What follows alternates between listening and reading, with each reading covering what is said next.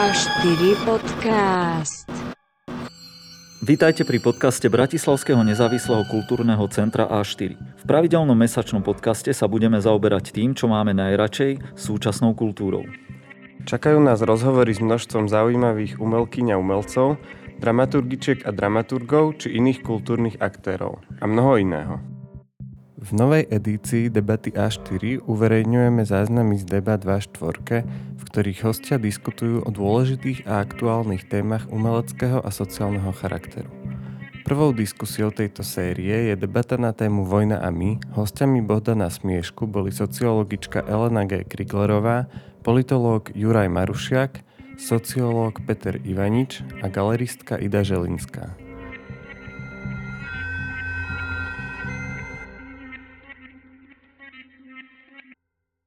Tak príjemný dobrý večer, vážené statočné publikum, ktoré sa zúčastnilo dnešnej debaty, alebo teda ďakujeme, že ste prijali pozvanie. Moje meno je Bohdan Smieška, som spolupracovníkom A4 a budem dnešnú debatu moderovať.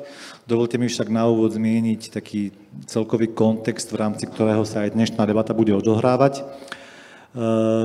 Totiž to ostatné 2 až 4 roky sú veľmi náročné pre slovenskú spoločnosť. Ak sa dotkneme takých e, situácií alebo tém, ako sú 2 roky trvajúce obmedzenia sociálnej interakcie v dôsledku pandémie, e, alebo práve prebiehajúca nelútosná vojenská agresia za našou východnou hranicou, narastajúca ekonomická či energetická kríza, dramaticky sa stupňujúca hrozba nezvratnej klimatickej zmeny, zhoršovanie psychického zdravia spoločnosti či úpadok dôveru v demokracie. To, to je iba niekoľko systémov, e, symptómov, ktoré sú veľmi prítomné e, v slovenskej spoločnosti, nielen slovenskej, samozrejme tie prejavy sú aj globálne.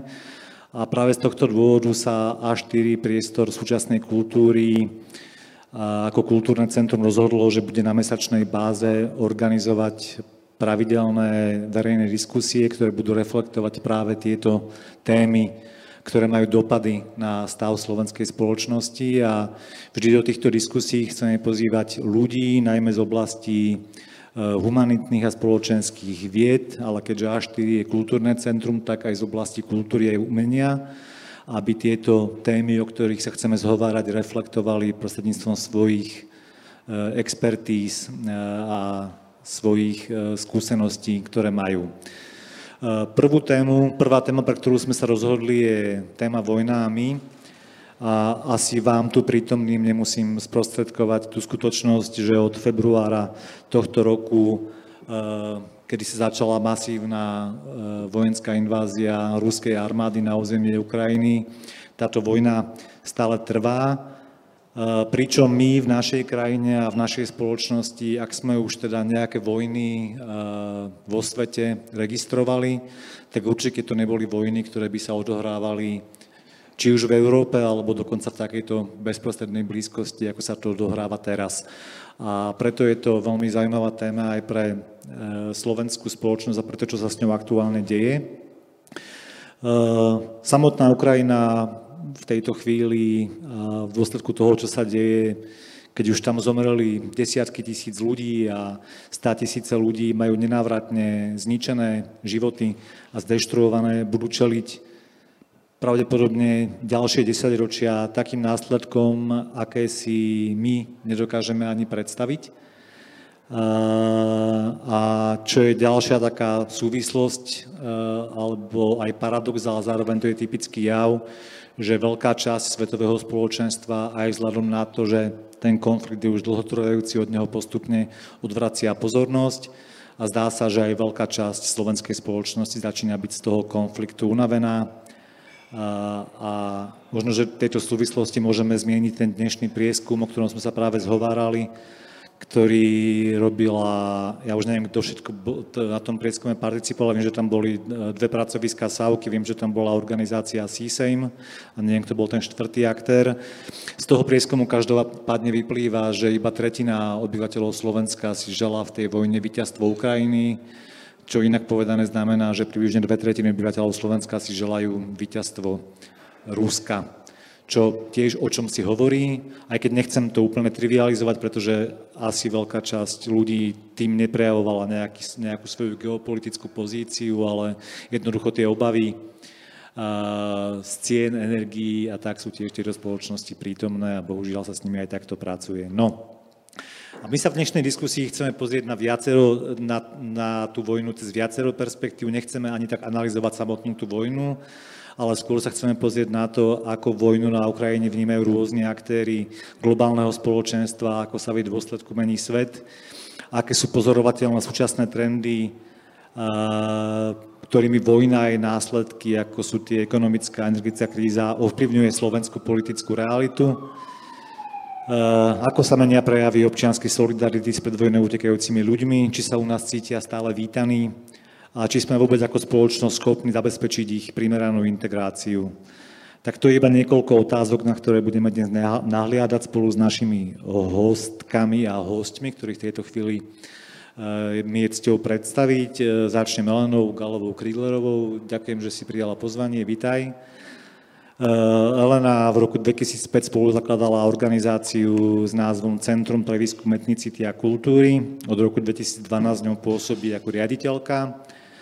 Vo svojej výskumnej práci sa venuje najmä témam dôvery, súdržnosti, interetnických vzťahov a postojom k menšinám. V spolupráci s rôznymi samozprávami sa venuje aj téme integrácie migrantov na lokálnej úrovni a participácii menšín na tvorbe verejných politík. A to som vlastne nepovedal, že si sociologička, svojim, teda tým tým, čo si vyštudovala. Rovnako je mi potešenie medzi nami privítať Juraja Marušiaka. Juraj, ďakujem, že si prišiel, ďakujem, že si prijal pozvanie. Juraj je politolog, ktorý pôsobí od roku 1996 v Ústave politických vied Slovenskej akadémie e, vied. Venuje sa najmä problematike dejín Slovenska v 20. storočí a tiež problematike medzinárodných vzťahov v regióne Strednej a Východnej Európy po roku 1989. A ďalším hostom, ktorý, ktorého medzi nami vítam a ďakujem, že prijal pozvanie, je Peter Ivanič. Ahoj Peter. Peter pôsobí ako lektor, programový manažer, výskumník a novinár v rámci mediálnej iniciatívy Svet medzi riadkami. E, vyštudoval politológiu a aj historickú e, sociológiu, politológiu na UK v Bratislave a sociológiu na Univerzite Karlovej v Prahe a v rámci svojho novinárskeho a pedagogického prístupu sa snaží prepájať žurnalistiku s analytickými východiskami historickej sociológie a tým prinášať publiku ucelenejší, komplexnejší obraz sveta a mocenských štruktúr a východí, z ktorého definujú. Ja som to preto si vybral z toho tvojho bio, lebo sa mi zdá práve, že áno, jedna časť tej našej diskusie bude venovaná práve tým globálnym pohľadom, ktoré na Slovensku nie sú až tak často vo verejnom diskurze prítomné, tak Práve to som si dovolil vypichnúť. A napokon eh, je tu medzi nami Ida Želinská. Ahoj Ida, vďaka, že si prijala pozvanie. Ida je všeličím, eh, je sociálnou poradkyňou, konzultantkou, ale je aj galeristkou a prekvapujúco práve toto je tá rola, eh, ktorú tu dnes reprezentuje. A súvisí to najmä s tým, že to, toto je galéria, to je názov tej galérie a tej entity, ktorá bola myslím úplne prvá na Slovensku, ktorá mobilizovala takú výraznú finančnú zbierku prostredníctvom predaja umenia, ktorá potom bola nasmerovaná e, cez človeka v ohrození e, k podpore na Ukrajine a Aida má informácie alebo robila si prieskumy o tom, ako vôbec e, ďalšie typy aktivity tejto oblasti sa vyvíjali a ako to je so stavom spoločenskej solidarity na Slovensku v súčasnosti. Tak, to bol taký trošku dlhší úvod e, z mojej strany a teraz už začneme diskutovať. E, ja som síce spomínal na úvod, že samotná vojna na Ukrajine alebo analýza tej situácie nie je úplne predmetom tej našej dnešnej diskusie, ale ťažko by sme mohli začať niečím iným, e, ako je ten samotný vojnový konflikt. Sice sa hovorí o konflikte, ale my, ktorí si ešte pamätáme istú terminológiu, tak vieme, kto vedie útočnú vojnu a kto vedie vojnu spravodlivú. A to spravodlivú vojnu vedie krajina, ktorá bola napadnutá prostredníctvom ruskej armády 24. februára tohto roku. A, Situácia samozrejme na tom boisku je zložitá a nie je úplne najjednoduchšie sa v nej orientovať, kvôli tomu, že popri samotnej vojne prebieha aj tá tzv. vojna informačná a sme svedkami rôznych dezinformácií ako súčasti aj vojnových stratégií. My vieme každopádne povedať, že práve v ostatných dňoch sa ukrajinskej armáde podaril pomerne nevydaný prelom, kedy sa aj za niekoľko dní podarilo oslobodiť väčšie územie, ako sa podarilo ruským okupantom dobiť od apríla tohto roku. Takže je to veľký úspech a veľký prelom v tej vojne. Mnohí dokonca už hovoria o tom, že ten prelom je taký, že Rusko tú vojnu určite prehrá, ale stále je veľká skupina analytikov, ktorí hovoria, že netreba z toho robiť nejaké predčasné uzávery, pretože e, ten charakter vojny v posledných mesiacoch je taký, že je to tzv. potrebovacia vojna a bojuje sa prevažne o malé kúsky území a tento scenár pravdepodobne môže pokračovať e, ďalej dlhé mesiace, roky. A my vieme o tom, že Ruská federácia má pomerne dlhú skúsenosť s tými tzv. zmrazenými konfliktmi na území bývalého Sovietskeho zväzu. No, a teraz, keby sme sa teda mali obávať tej dlhotrojujúcej vojny, tak komu by takýto scenár vyhovoval? Komu by takýto scenár naopak výrazne škodil? A vôbec moja prvá otázka smeruje na Juraja Marušiaka a na to, ako tú súčasnú situáciu vo vojne vníma a aká je jeho prognóza ďalšieho vývoja toho vojenského konfliktu, prípadne jeho výsledku.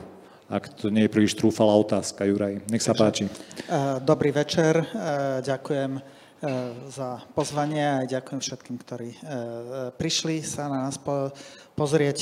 Samozrejme, tá otázka je veľmi široká, veľmi komplexná a môžeme to rozmeniť na niekoľko menších otázok, tak jedna otázka je samozrejme, ako e, človek vidí tú mm, vývoj e, vojenského konfliktu a ten ja v tomto smere e, by som nezdielal nejaký predčasný optimizmus a na jednej strane ukazuje sa samozrejme, ukazujú sa slabosti ruskej armády, ale stále ešte Rusko má samozrejme e, niekoľkonásobnú prevahu, čo sa týka e, ľudských zdrojov, čo sa týka e, zbraní nad Ukrajinou, je stále Rusko tým silnejším aktérom.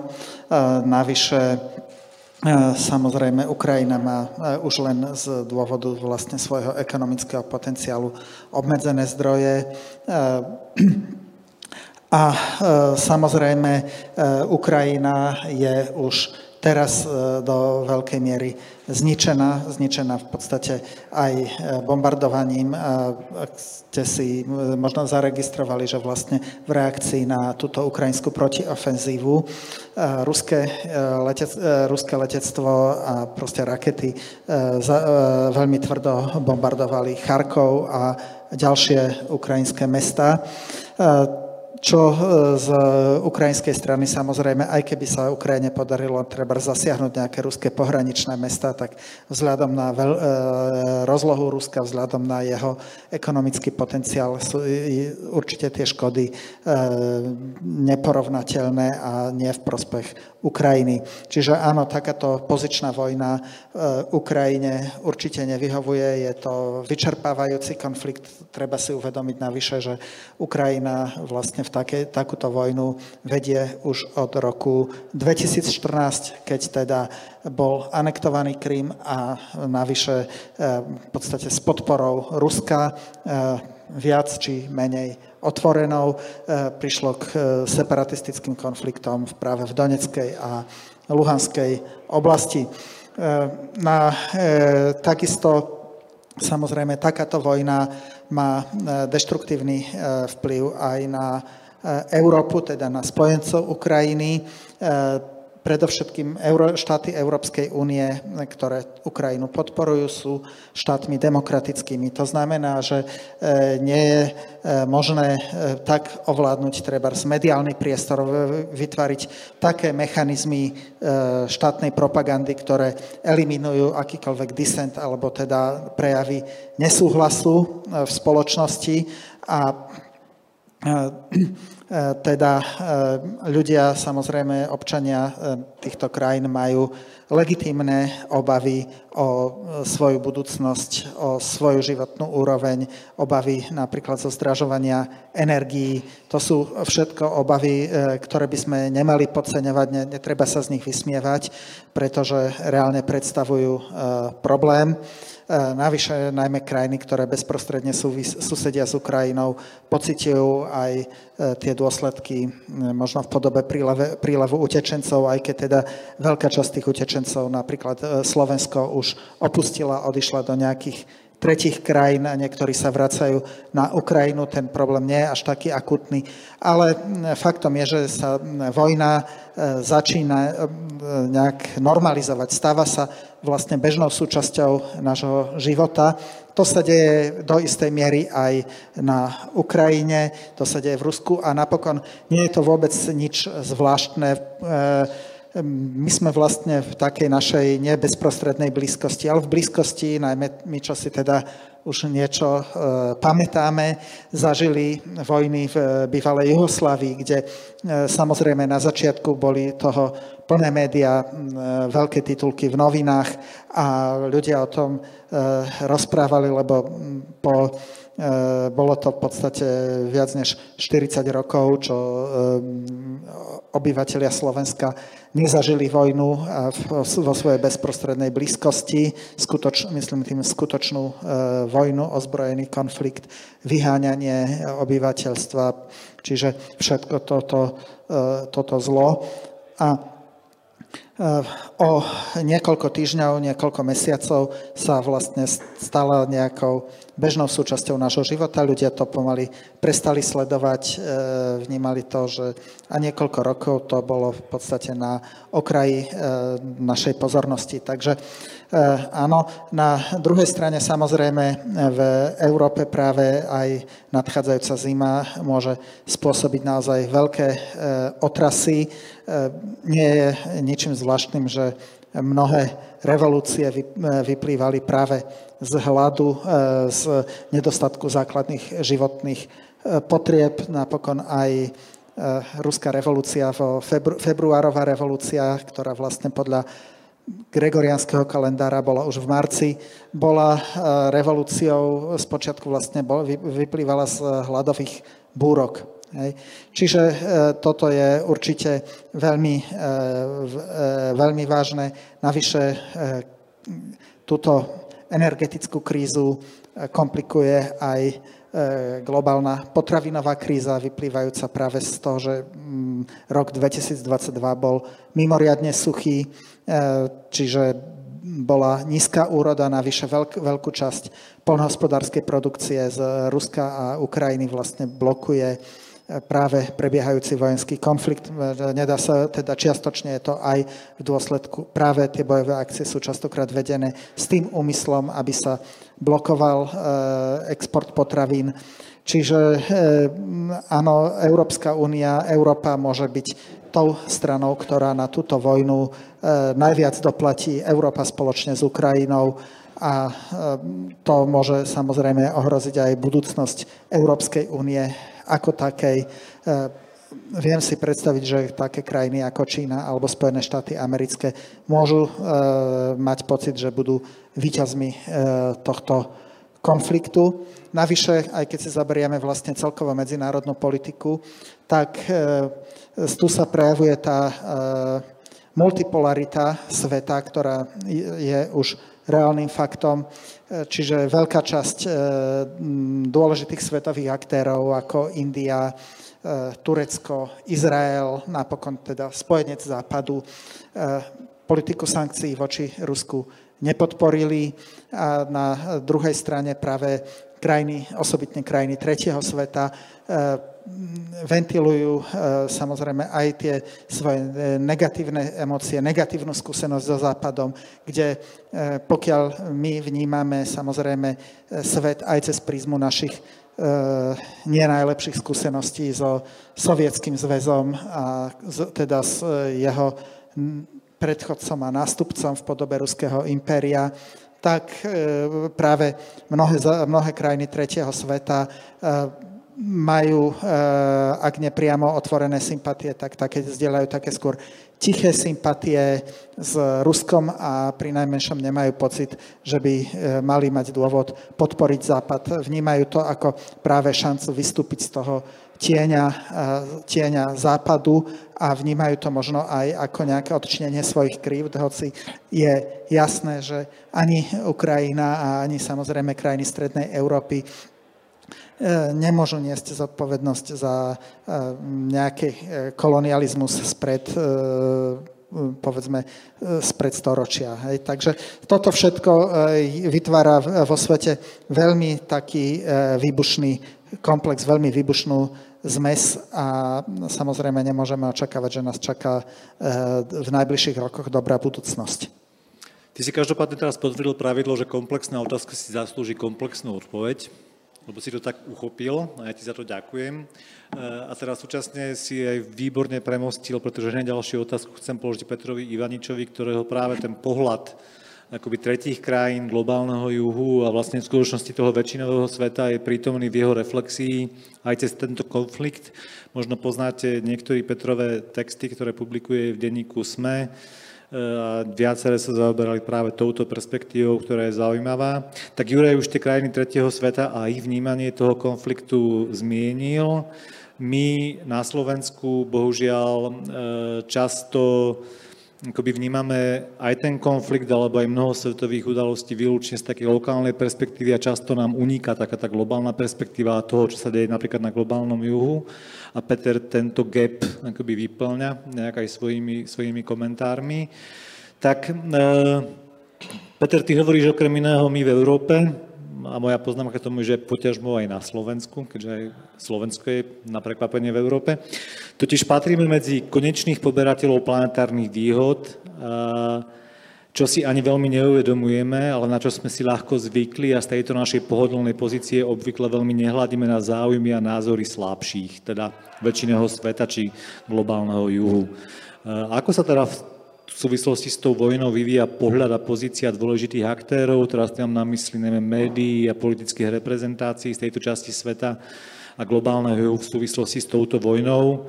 A možno už keď tu Juraj naznačil niečo s, tým, s tými dopadmi bývalého kolonializmu západu, takže akým spôsobom Rusi využívajú na svoje účely a vo svoj prospech práve ten postkoloniálny hnev juhu, ktorý je znám, známy a prítomný. Ďakujem za otázku, ďakujem za pozvanie. Dobrý večer všetkým. Ehm, ono, ja by som na úvod povedal, že my si v tejto našej časti sveta, veľmi často sa to opakuje v médiách, je to bežný narratív, že všetci sú za Ukrajinu, všetci sú proti Rusku, alebo veľká časť sveta. A pritom skutočnosť je, pri najmenšom je to sporné tvrdenie a skôr sa domnívam, že to tak nie je. Ono na úrovni OSN, keď sa pozrieme hlasovania, napríklad, keď sa hlasovalo o keď sa hlasovalo o tom, že, o, že odsúdenie invázie, tak, no, no, tak väčšina sveta naozaj povedala, že, tento, že, že to odsúdila, alebo sa postavila k tomu neutrálne, bolo iba e, tento niekoľko krajín, ktoré, boli, ktoré sa vyslovene postavili na stranu Ruska.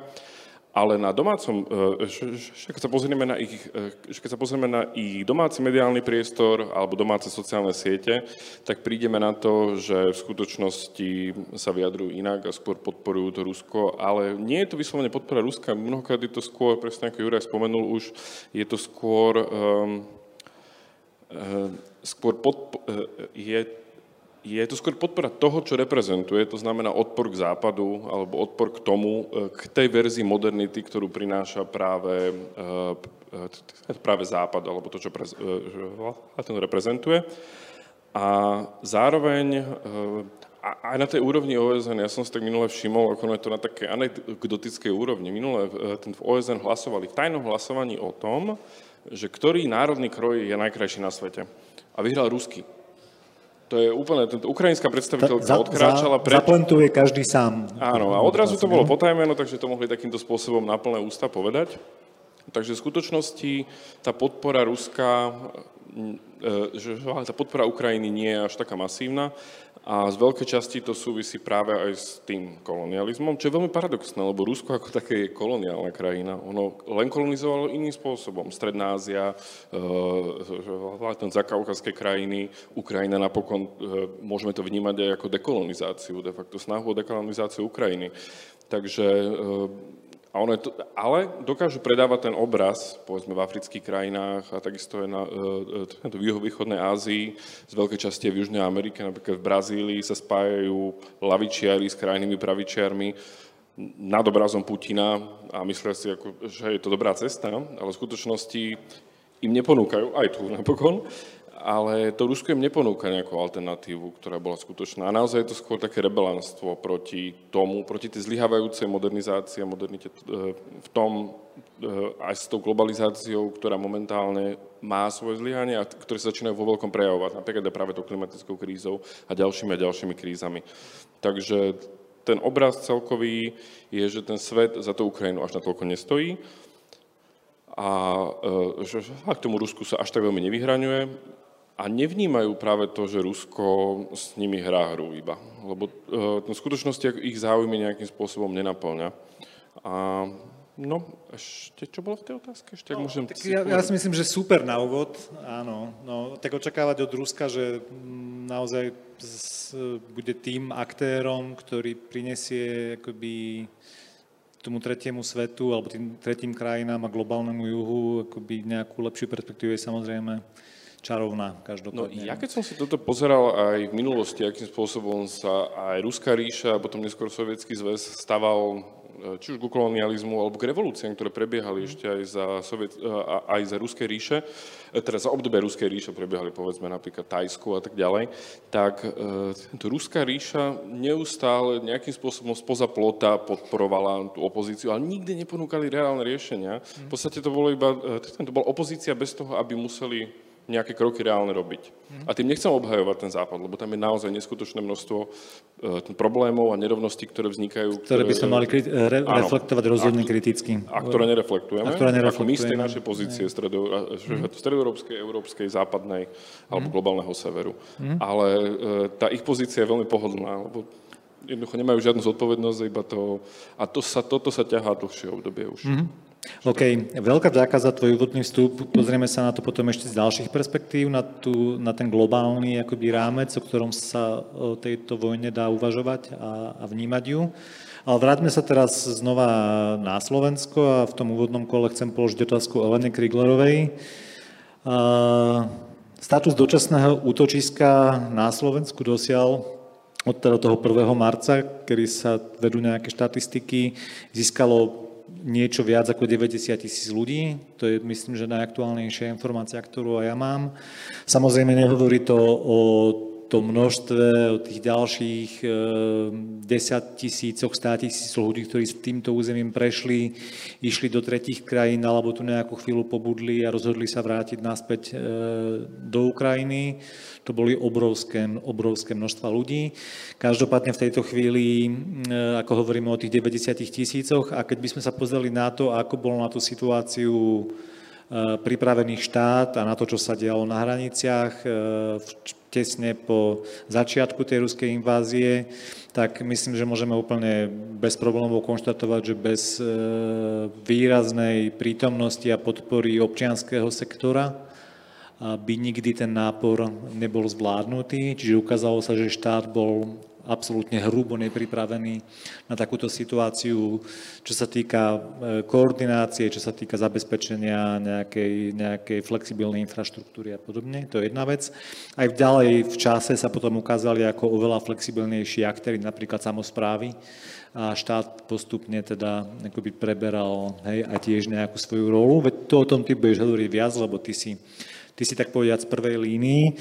No mňa teda, ja na úvod chcem položiť iba jednu otázku, lebo tiež budeme rozoberať do deta- viac do detailu v ďalších častiach našej diskusii, ale teraz iba na úvod stručne. Zamerajme sa na tých ľudí so statusom dočasného útočiska, pretože to sú tí, ktorí tu rozhodli zostať, to sú tí, ktorých deti začali od e, toho 2. septembra, alebo kedy to vyšlo po tom sviatku, ktorý máme 1. septembra, začali navštevovať slovenské školy a tak ďalej. Čiže moja otázka pre teba je, darí sa nám vôbec aspoň v zásade nejakým spôsobom týchto 90 tisíc ľudí integrovať do tej spoločnosti? Eh, ty si povedal, Bohdan, takú eh, tiež dobrý večer a ďakujem veľmi pekne, že tu môžem byť. Eh, ty si povedal takú, tak, tak, také zaujímavé slovné spojenie, že štát bol hlúpo nepripravený. A ja by som zdôraznila to slovo hlúpo, pretože na rozdiel od pandémie, ktorá naozaj vznikla z, z hodiny na hodinu prakticky alebo z mesiaca na mesiac, tak tá téma migrácie nebola až taká úplne nová.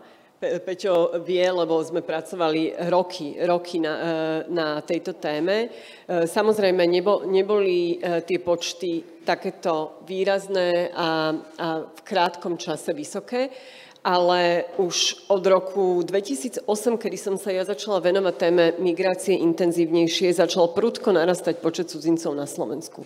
Ešte pred vypuknutím vojny na Ukrajine žilo na Slovensku už 150 tisíc cudzincov a z toho 60 tisíc boli ľudia z Ukrajiny. A zároveň sa mi zdá, že tá ukrajinská menšina alebo komunita bola tak vlastne najmenej viditeľná možno aj zároveň. No veď, veď presne, ale to súvisí s tým prístupom štátu. A my sme už v tomto období veľmi intenzívne apelovali na štát, nie my, iba my ako naša organizácia, ale aj ďalšie mimovládne organizácie, eh, odborná verejnosť, že je absolútne nevyhnutné sa pripravovať a mať dobre nastavené integračné politiky, pre cudzincov, pretože z viacerých dôvodov. Jeden dôvod je ten, že tu sú a že majú určité špecifické potreby, ktoré sú iné, ako majú obyvateľia Slovenska. A po druhé, že to je iba začiatok. Všetci, všetci sme vedeli, že počet cudzincov bude výrazne narastať a všetci sme vedeli, že aj kvôli vojnovým konfliktom, klimatickej kríze je vysoko pravdepodobné, že nejaká migračná, silná migračná vlna nastane. Um, a opäť, tak ako sa štát stavia takmer ku všetkému v tejto krajine, e, sa riešia iba veci, ktoré práve akútne horia. A my, keď sme apelovali na štát alebo aj na samozprávy, aby pripravovali integračné politiky vtedy, keď ešte niečo nehorí, lebo vtedy je to bezpečné, lacné, efektívne, tak vtedy povedali, že ale my nemáme žiaden problém.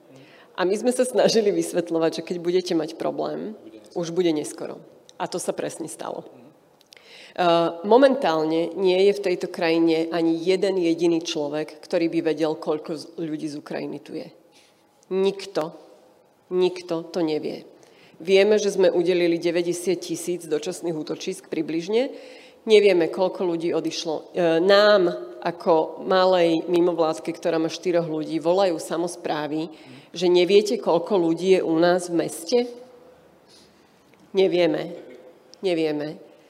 Ale vy by ste to mali vedieť. A keď to neviete vy, tak by to mal vedieť štát. Čiže keď sa bavíme o tom, či sme zvládli integráciu, my sme nezvládli ani ten úplne elementárny základný proces toho, že vieme, čo sa v tejto krajine deje. Čiže ako môžeme integrovať, keď nemáme úplne základný prehľad.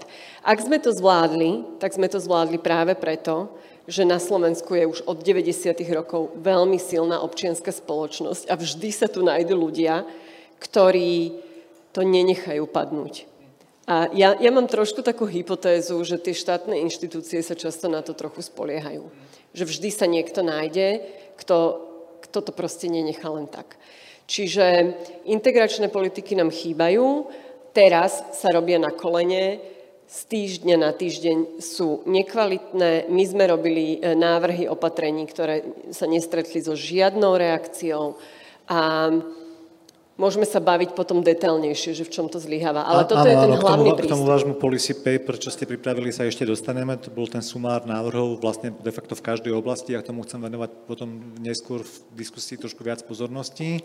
Ešte prepáč, ešte by som jednu iba vec, takú, takú podľa mňa anekdoticky zaujímavú, uh, že keď sme sa bavili s ľuďmi z Rakúska, tak oni nám vraveli, že oni uh, situáciu, utečeneckú situáciu z Ukrajiny vôbec nepocítili.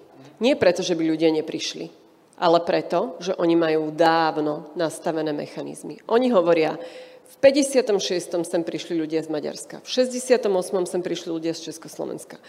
Potom bola vojna v Afganistane, potom bola juhoslovanská vojna, potom bola vojna v Sýrii v 2015. My sme pripravení.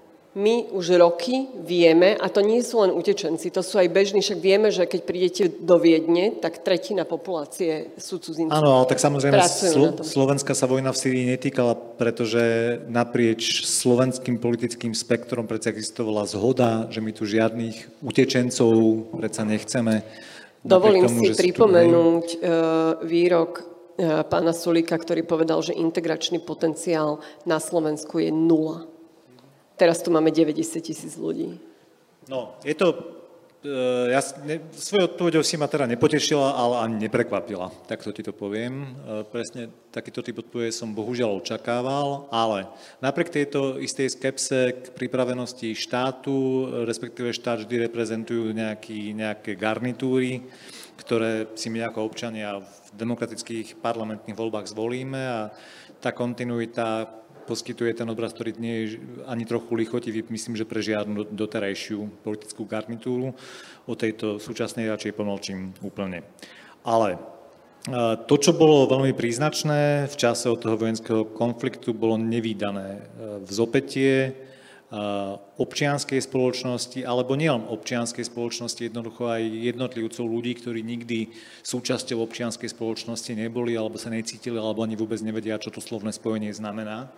A toto bolo veľmi prítomné. Ja tu poviem niekoľko teraz faktov, ale to iba na ukážku, e, že napríklad za pol roka trvania vojny prepravili slovenské mimovládky na Ukrajinu 4 tisíc tón humanitárnej pomoci v hodnote približne 7,5 milióna eur.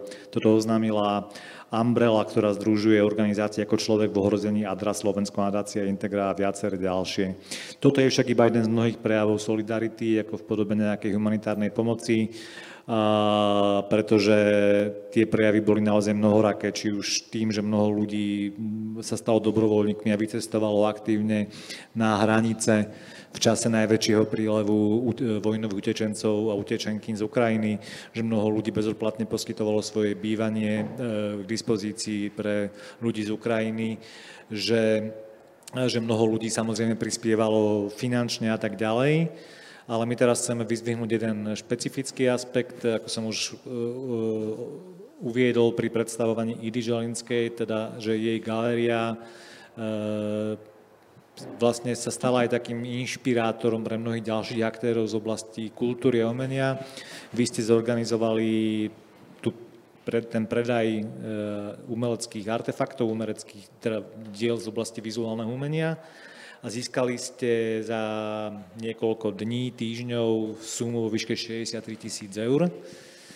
No tak možno skús povedať, že vlastne ako ste viedli tú kampaň, koľko ľudí sa do nej zapojilo a kam ste potom zacielili ten výnos e, z tejto kampane na úvod? Ty hovoríš vlastne, že sme boli prví, podľa mňa nás delili hodiny s ostatnými. Uh, možno sme boli prví v tom, že sme vedeli ako tým, ako sme naskladaní spoločne s Máriou Rojko a Milošom Koptákom, že Miloš je výtvarník, Maja je grafická dizajnerka, um, ja som povolaním sociálna poradkynia, tým pádom nám bolo jasné, že potrebujeme robiť rýchlu vec, potrebujeme osloviť čo najviac ľudí, to znamená, že nemôžeme eh, v tejto chvíli zbierať čo najkvalitnejšie, najdrahšie diela, ale potrebujeme ísť eh, po strednej triede, ktorá tak či onak sa bude podielať na zbierkach, ale môže to mobilizovať zdroje, keď navyše ešte eh, za svoje prostriedky môže dostať originál umeleckého diela v strednej, eh, v strednej finančnej triede. Eh, my to vždy stále hovoríme, že proste ráno sme sa zobudili, bola vojna, písali sme si a začali sme sa rozprávať, že čo sa dá robiť. Eh, preto sme behom pár hodín vymysleli mechanizmus, kedy my sme vyťahli z našej z našich akvizícií, ktoré sme mali, to, čo sme povedali si, že dajme to, dajme to na túto vec a okamžite to pošlíme a rátali sme, že na čo vznikol z toho vlastne človek v ohrození, pretože sú skúsení, pretože jednoducho budú, budú vedieť okamžite, čo s tým. a nerátali sme, že to bude viac ako 10 tisíc. Um, tým, ako, ako je umelecká komunita um, veľmi vzrušivá uh, na, na témy spravodlivosti, bolesti, čohokoľvek, tak vlastne sa spustil jednoduchý snowballing, um, kedy mm, my sme vlastne telefonovali možno 3 dní a potom už vlastne ďalší a ďalší prichádzali. Um, pre nás bolo vlastne zaujímavé a dobré, uh, že v nejakom momente sme chceli kvalitných umelcov a umelkyne, um, a, ale zároveň sme chceli ísť smerom k mainstreamu. Uh, aby to zasiahlo, aby to nebolo zase niekde v našej bubline, ale aby to naozaj zasiahlo tú, tú najbežnejšiu, ja, ja to neviem inak povedať, ako strednú triedu, čiže učiteľov, učiteľky, uh, sociálnych pracovníkov, pracovníčky, ľudí zo Savky a podobne, ktorí, pre ktorých je možno 300 eur alebo 250 eur niečo, nad čím rozmýšľajú, kam to dajú v rodinnom rozpočte, ale v tej chvíli, kedy musia, tak uh, proste to môže byť pre nich, pre nich motivačné. Uh, takže, takže ten tak, takže sme išli, išli týmto spôsobom. Po, popri, popri nás ale vznikali ďalšie a ďalšie iniciatívy. Um, VŠVU, ktorá okamžite uh, začala uvoľňovať nielen na Slovensku, ale aj v Čechách, v Polsku a ďalej sieťovať um, uh, vlastne, vlastne priestory, do ktorých mohli prísť študentky Um, vysokých škôl, umeleckých vysokých škôl na rezidencie um, a nájsť tam spolu so svojimi rodinami, čiže so súrodencami, s matkami, uh, dočasné útočisko, fotografi, ktorí okamžite začali, začali robiť zbierky. Okamžite sa pridala predsa Pohoda, ktorá začala robiť uh, uh, koncerty. Tie koncerty vlastne mapovali takmer všetky kultúrne centra, ktoré sú združené treba v Anténe, kde prebiehali, eh, prebiehali koncerty. Čiže ja som presvedčená, že už svojou podstatou tá umelecká obec je mm, taká, že, že, že, že teraz to treba, tak sa to rýchlo urobí. Nie je to možno nacielené na trvalú a dlhú pomoc. My sme aj preto vlastne varili na začiatku a preto sme aj celú zbierku sekli po, po 20 dňoch, kedy sme už e, sa dostali na tú sumu. Ona je trochu vyššia ako 63 tisíc, lebo tam sa ešte pridávali diela ex post. E, čiže je to okolo 65 tisícov, ehm, pretože sme vedeli, že to už potom pôjde iba dostratená, že už budeme zbierať stovky a to už nikomu nepomôže, kdežto takto to ostane v tej pamäti a keď bude treba, tak znova na to naviažeme v nejakom, v nejakom momente. A to sa vlastne aj, mm, aj vlastne potvrdilo. My, ešte poviem, že my sme nedražili, my sme dali minimálne ceny, Ehm, a, a ľudia platili viac. A často sme boli naozaj že celkom dojatí, pretože ľudia nám posielali výpisy z účtov a niekedy nám neposlali iba, že, že platba, ale bol tam aj, že zostatok. A ja som sa pozerala na to, že proste niekto si kupuje, že 180 a na účte mu ostáva, že 62 eur. Hej? Čiže... to je obraz slovenskej strednej triedy. Áno, to je obraz slovenskej strednej triedy, a, a, ale proste tí ľudia mali ten pocit, že že teraz tie peniaze dajú a keby ich dávali iba tak, tak, tak špekulujú, že, že mám 240, tak dám 100, hej. Tak, takto sa podarilo vlastne tie výšky akože vytiahnuť hore. Um, ja hovorím, e, ono, ono keď, keď premyšľam nad, nad tým, ako umelci a umelkyni vlastne, vlastne fungujú, tak naozaj uh, a aj tá pomoc je, je, je istým spôsobom dielo, má to, má to nejakú myšlienku, proste v niečom sa to zmotňuje, v niečom sa to ukáže a potom treba ísť ďalej. Preto si myslím, že od umeleckej obce netreba čakať nejakú kontinuálnu pomoc, ale treba proste sa na ňu spolahnúť a, a veľmi spolahlivo spolahnúť v tých momentoch, kedy naozaj to ide ako keby do, do premyšľania o etike o, o spôsobe, akým chceme žiť, akým chceme fungovať, tak vtedy to dokáže naozaj nabrať obrovské obrátky a, a, a veľmi vysoký výtlak. No dobré, no tak slovenská umelecká kultúrna obec, také pekné slova, ako si teraz o nej povedala, už dávno nepočula. Tak, tak dobre.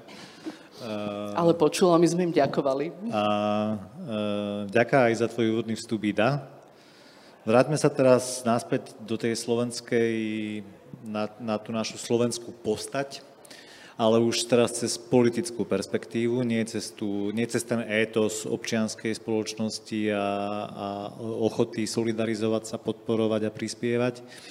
Ale teda pozrime sa na to, že čo sa deje s tou politickou scénou. Peter totiž to Ivaník zmienil to, že vlastne akoby ako je vnímaný ten Putin a to vlastne samoimperiálne Rusko, ako by nejaký spasiteľ a nejaký záchranca a skôr to je často tak, taký ten reflexívny a inštinktívny odpor voči tomu západu, ale, ale my vieme a máme skúsenosti e, s ruským vplyvom a s ruskou propagandou aj na Slovensku, to sa odhráva v podobe tých hybridných vojen, v podobe online priestoru. Vieme, koľko ruských agentov bolo vyhostených z ambasády v Bratislave a vieme aj o tom, koľko akoby rôznych e, tu ako existuje, tak, tak povediac, alternatívnych médií, ktoré e, vlastne sú častokrát obyčajnými šíriteľmi tej ruskej propagandy.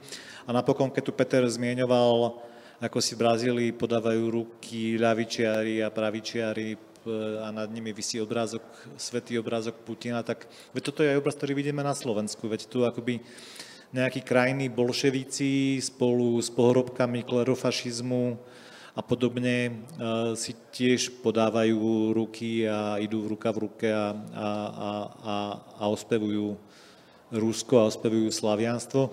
Tak ako to je vlastne teraz s tým vplyvom propagandy na slovenskú spoločnosť a ktorí politickí aktéry sú kľúčovými nositeľmi tohto vplyvu na Slovensku, Juraj?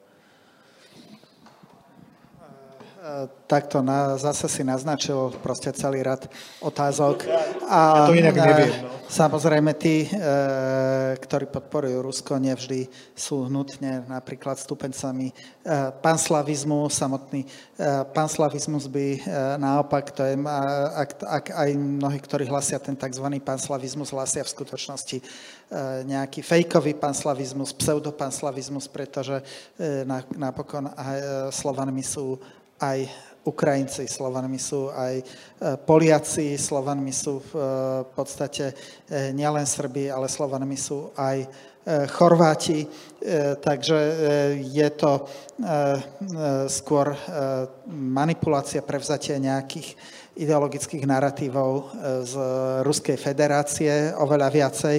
A znova, presne ako sme sa rozprávali aj o tých krajinách tretieho sveta, tá, tie sympatie voči Rusku nie sú vždy e, nutne dané nejakým reálne pozitívnym obrazom Ruska. Podľa môjho názoru naozaj e, len malá časť obyvateľov Slovenska si ešte pamätá ruský jazyk. Ľudia, ako sme my v našej generácii, my sme sa ešte povinne učili e, ruštinu a niektorí sme si dokonca ten jazyk aj zapamätali a možno ale väčšina z tých, čo sa učila kedysi po rusky v škole, už dnes by nevedela prečítať ani vetu v azbuke. A, takže nie, nevyplýva to teda, nie je to nejaký dôsledok toho také nejakej dôvernej známosti Ruska a nejakých e, sympatík e, modelu, e, ktorý sa v Rusku presadzuje, podľa môjho názoru naozaj, e, môže tu ísť o nejaké sympatie k nejakému idealizovanému obrazu Ruska, čo je tiež takou súčasťou slovenského historického dedičstva, ale predovšetkým si myslím, že to je že sa do, do tých e, pozitívnych postojov voči Rusku premieta, premietajú frustrácie z e, tej transformácie 90. rokov, ktorá bola v porovnaní s inými krajinami pre Slovensko e, mimoriadne e, bolestivá. Ak povedzme Česká republika alebo Polsko naozaj môžu tak hmatateľne argumentovať, že áno, my sme sa niekam posunuli a posunuli sme sa k lepšiemu, tak možno čiastočne Pobalskej republiky alebo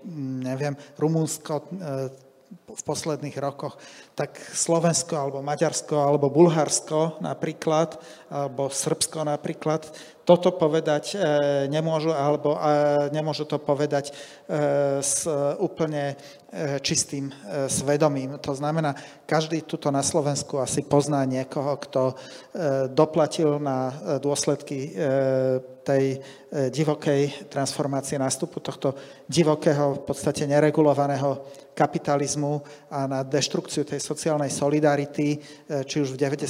rokoch, ale aj po roku 2002 a nebolo to len v dôsledku e, toho, čo v podstate tá oficiálna narácia sa snaží, snaží presviečať, že to bolo len v dôsledku e, individuálneho zlyhania, nejakého individuálnej lenivosti, neschopnosti. E, to je v podstate naozaj veľmi nebezpečné tvrdenie, pretože reálne deštruuje túto spoločnosť. A že myslím si, že je to v prvom rade taký výraz e, protestu a povedzme ten nejaký protizápadný narratív práve s tým súvisí. Jednoducho táto transformácia sú, e, sprevádzala náš proces integrácie do európskych, euroatlantických štruktúr, náš zbližovanie so západnými štátmi a e, samozrejme vlády, ktoré presadzovali túto transformáciu, boli väčšinou vládami prozápadnými a nutne teda tá e, nejaká opozícia, reakcia, voči, reakcia na tieto procesy je e, spojená možno s nejakými sympatiami e, vo, voči tomu východu. Čiže nejde tu o nejaký reálny obraz ruskej spoločnosti, ktorý je určite pomerne mál, málo známy v našich končinách a pomerne málo ľudí určite e, cestuje do Ruska. Oveľa viacej ľudí bolo niekedy na západe, alebo aspoň tuto vo Viedni,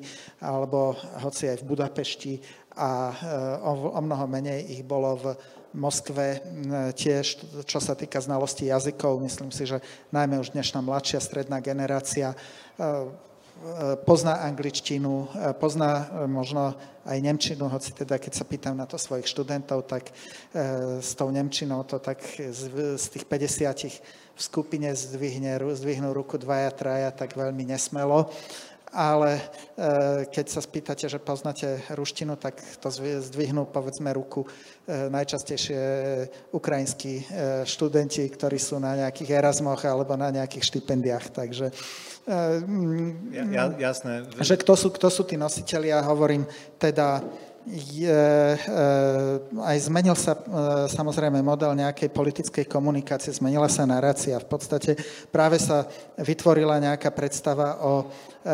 bezalternatívnosti takej tej neoliberálnej transformácie a na, na druhej strane, čiže všet, všetci, čo predstavujú alternatívu, sa nejakým spôsobom z, zhlukli dohromady. Hej podstate bol nám už od 90.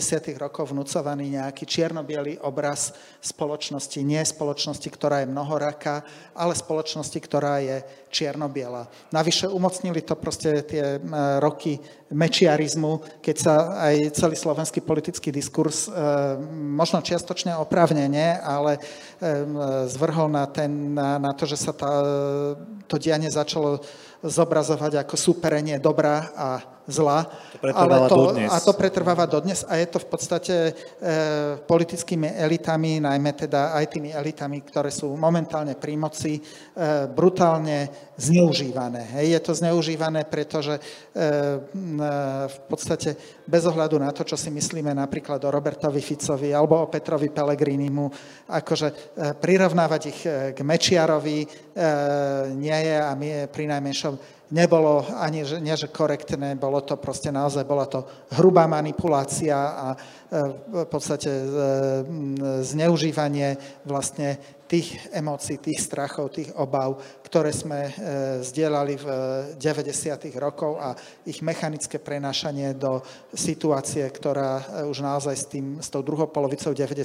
rokov nemala nič spoločné. A teraz v podstate naozaj znašame, znašame dôsledky Zas opäť, e, mm, čo sa týka povedzme toho vzťahu aj k politike Spojených štátov alebo politike Západu, je e, faktom, že taký ten prvý, taká prv, prvé nejaké tie také masové antizápadné nálady tu sme zaznamenali v roku 1999, hej, ke, počas riešenia kosovskej krízy, kde naozaj slovenská spoločnosť v tomto uh, než, rozhodne nie, že nebola zajedno, ale uh, prevažoval práve nesúhlas s takýmto spôsobom riešenia Opäť e, ne, nemuselo to nutne znamenať e, podporu voči Miloševičovi, potom e, vojna v Iraku, kde sa v podstate naozaj dlhodobo hazardovalo s tou dôverou obyvateľstva.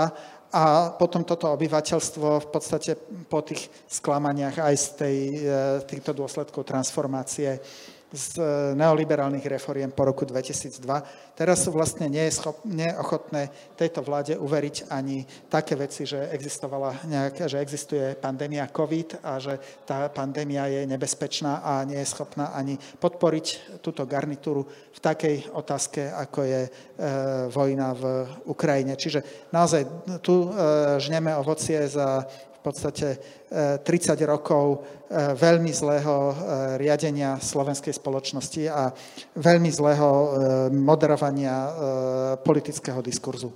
Ja, ja, ja ti ďakujem za tú komplexnú odpoveď, lebo tak akože sám si ma si naznačil, že znova som to tak všelijako navedol na viacero veci a ty si to znova poňal úplne komplexne, ale neodpovedal si mi na tú jednu otázku, ktorú som ti položil, že kto sú tí, kto sú tí akoby kľúčoví nositelia akoby toho ruského vplyvu na Slovensku v súčasnosti, ako, ako by ich, tý, však skús ich pomenovať normálne, že mm. na politickej scéne. Dobre, takto. Uh... E, predovšetkým e, samozrejme ten ruský vplyv, aby sme bolo jasné, nie je dôsledok pôsobenia nejakých temných síl a nie je dôsledok to je jasné, ako pôsobenia, to si, to si nie je dôsledok pôsobenia ruských agentov a ruskej ambasády, alebo čo tá pr- ruská propaganda je na Slovensku rozšírená preto, lebo má na to vhodné publikum. Hej, v Polsku napríklad, ktoré má s Ruskom a so Sovietským zväzom svoje skúsenosti, ktoré ani hádam, netreba o nich diskutovať, tak e, tam táto propaganda je mimoriadne neúspešná, alebo deto povedzme vo Fínsku. Takže e, tu, tu zase môžeme vidieť presne to, čo povedal kolega Peter Ivanič a čo si zopakoval aj ty.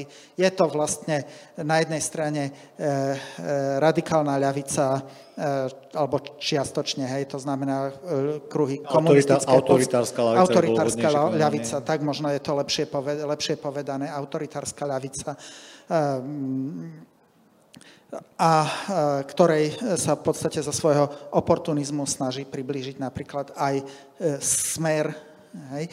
A na druhej strane mm, tiež autoritárska pravica, pravica, či už je to pravica, povedzme, nejaká postľudácka, alebo teda neoľudácka pravica, ktorá e, možno ani tak nie, že by podporovala samotné Rusko, ale vníma to ako šancu e, na nejaké popretie hodnôt e, liberálnej demokracie, čiže tej demo, demokracie e, rešpektujúcej práva menšín, práva menšiny názorovej alebo akejkoľvek inej ale e, vidíme tu napríklad aj e, veľmi úspešne kreovaný, ale nereálny obraz Ruska ako krajiny, ktorá ochraňuje tradičné európske hodnoty, paradoxne práve e, hodnoty tradičnej rodiny, bez ohľadu na to, že keď si pozrieme, ako vyzerá povedzme štatistika rozvodovosti v štátoch bývalého Sovietskeho zväzu, štatistika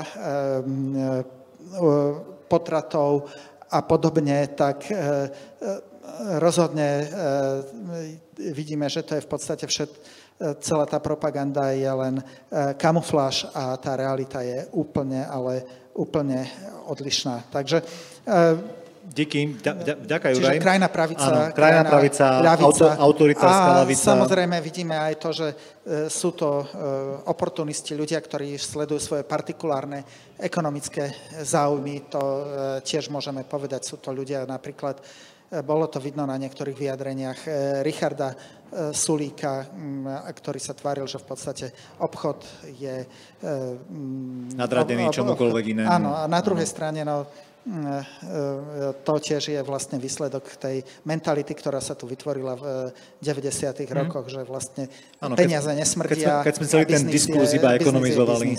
Áno. Veľká vďaka. Ja teraz hneď, teda nadviažem rovno ako Petrom. Peter, prosím ťa, keď tu hovoríme o propagande, o nejakom type hybridnej vojny, tak tak nejaké narratívy, s ktorými sa teda Rusko pokúša presadiť alebo posilňovať svoj vplyv v týchto krajinách, nie sú úplne identické s tými, ktoré sú uplatňované v tomto priestore prirodzene, lebo tak čo už e, nejakých ľudí z afrických krajín po nejakom panslavizme však a podobne. E, takže aké, a, a, aké, aké typy narratívov sú, sú používané v tomto priestore a možno aj e, za akým, za akým úspechom e, sú uplatňované? No, ja si práve myslím, že tam je veľmi veľa styčných bodov. Ako nie je to panslavizmus samozrejme, ale práve aj to zlyhanie, mm, zlyhanie globalizácie alebo ten neoliberálny prístup, ktorý bol od 80. rokov razený a potom neskôr u nás v tých 90. rokoch nastúpil, tak v 80. rokoch v afrických krajinách, ktoré prešli dekolonizáciou a na začiatku mm, sa im povedzme miestami aj darilo, no tak potom v 80 rokoch s nástupom tečerizmu, reganizmu a tak ďalej, no tak sa tam presadili uh, aj vďaka Medzinárodnému menového fondu, Svetovej banke a politiky, ktoré viedli ktoré boli antisociálne, zbavili tých ľudí napríklad možnosti študovať a tak ďalej. Ako, uh, povedzme, príklad Kene je, je, je, je úplne krásny, kedy, alebo krásny, veľmi ilustračný, kedy ešte v 60 70 e, týchto 60 a 70 rokoch ľudia mohli pokojne vyštudovať a tí, ktorí boli farmármi, no tak mali možnosť vyštudovať. Potom ich primeli k tomu, aby sa zbavili týchto výdobytkov, ako je školstvo a tak ďalej pre všetkých a odrazu sa tie krajiny radikálne prepadli. Dôvera v západ, alebo tie riešenia globálneho severu, e, tento radikálne prepadla a podobne sa to stalo vlastne aj u nás. No, takže tento narrat, ako, že tie východiska sú podobné. A, ale tam si to vedia potom, uh, Rusi to potom uh, zaobalia práve tým antikoloniálnym narratívom, ktorý u nás nefunguje. U nich funguje a na tom je naozaj najparadoxnejšie to, že Rusko je koloniálna veľmoc a je imperialistická Imperiálna. krajina. Imperiálna, a, no, takže v tomto by som asi povedal, že tam ako veľmi dobre fungujú tieto, tieto antikoloniálne narratívy. Čak, e, keď som jeden článok, ktorý som publikoval, tak tam som si dal, to je môj obľúbený Twitterový účet, e, tento ruského veľvyslanca, ale to v Ugande, ktorý pravidelne postuje práve veľmi uh, zaujímavé plagáty a tieto rôzne má svoje uh, tieto twitterové príspevky, kde vysvetľuje aj teraz momentálne naposledy, mám myslím 12. uverejnil, uh, uverejnil niečo o Ukrajine, o tom, ako idú peniaze z jednej strany, zbranie z druhej strany, a že to vysvetľuje úplne všetko. Ale on to zverejnil plagát, kde že to bol prvý plagát, ktorý sa dá vygoogliť, keď si dá človek antikolonial poster, keď si to dá cez Google. A ale to fungovalo na tých ľudí. Jednoducho, toto je to, čo sme my. Rusko nikdy nikoho nekolonizovalo, nikdy nebolo imperialistické, nikdy nebolo, je úplne nepoškvrnené.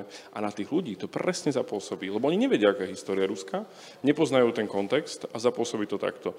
A takisto, ne, eh, keď sa uvalia sankcie, kvôli tomu, aj kvôli tomu, E, že, a potom vypukne vojna, alebo vypukne vojna, potom sa uvalia sankcie a ten, e, že, a ten vypukne potravinová kríza, nemajú problém uveriť ľudia na tom globálnom juhu, že za to môže práve Západ lebo mu nedôverujú. Zároveň Západ sa mnohokrát stavia dvojznačne, alebo je taký nedôveryhodný. Povedzme, keď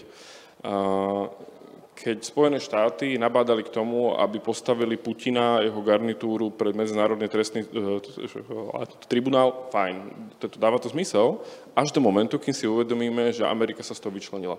Takže za žiadne okolnosti tam nejde. Takisto veľmi, ako jeden môj známy novinár z Nigérie, keď som sa ho na toto pýtal, ten, ako hovoril o tom, oni sú veľmi dotknutí tým, akým spôsobom podľa nich, teda z ich pohľadu Američania a Západ rozbili Líbiu. Ono je to susedná krajina pre nich, my si to mnohokrát neuvedomujeme, ale je to blízka krajina, kde mnohí ľudia zo severu, e, a toto Nigérie, chodili pracovať ako na fušky pravidelne chodili hore-dole a odrazu nemohli a zároveň sa tam rozširoval uh, islamizmus, džihadizmus práve kvôli tomu, že tam nastala nestabilita. Takisto hovoria o Iraku, takisto hovoria o ďalších a ďalších krajinách, takže tá dôvera v Západ, podobne ako to bolo presne, ako bolo spomenuté tu, ohľadom uh, aj či už kosovského konfliktu a tak ďalej, no tak podobná tá nedôvera je aj v krajinách globálneho juhu a zároveň ale oni sú v tej horšej pozícii. My sme, ešte u nás je to také paradoxné, že síce že my sme tak na okraji toho, tých najbohatších. Takže a my sa neporovnávame s tými, ktorí sú takí tí chudobnejší, ale potom väčšinou k tomu, uh, k tým bohatším, ale tí ľudia na tom globálnom juhu sú reálne niekde inde a naozaj hrajú druhú, tretiu ligu. A ako to tam funguje s tou, uh, s tou fatamorgánou, alebo s tou, akoby, s tou predstavou, že Rusko ako ochranca tradičných, tradičných hodnôt uh, proti, proti som tam, západu Nepostrehol som tam narratívy, ktoré boli spojené napríklad s ochranou tradičnej rodiny a tak mm. ďalej, lebo ono je to tam prítomné tak bežne, že mm. homosexualita napríklad nie áno, je, áno. Uh, tento nie je, uh, je vnímaná negatívne, ale, ale skôr si ju nevšímajú, alebo mm. skôr ju tak už akoby neexistovala.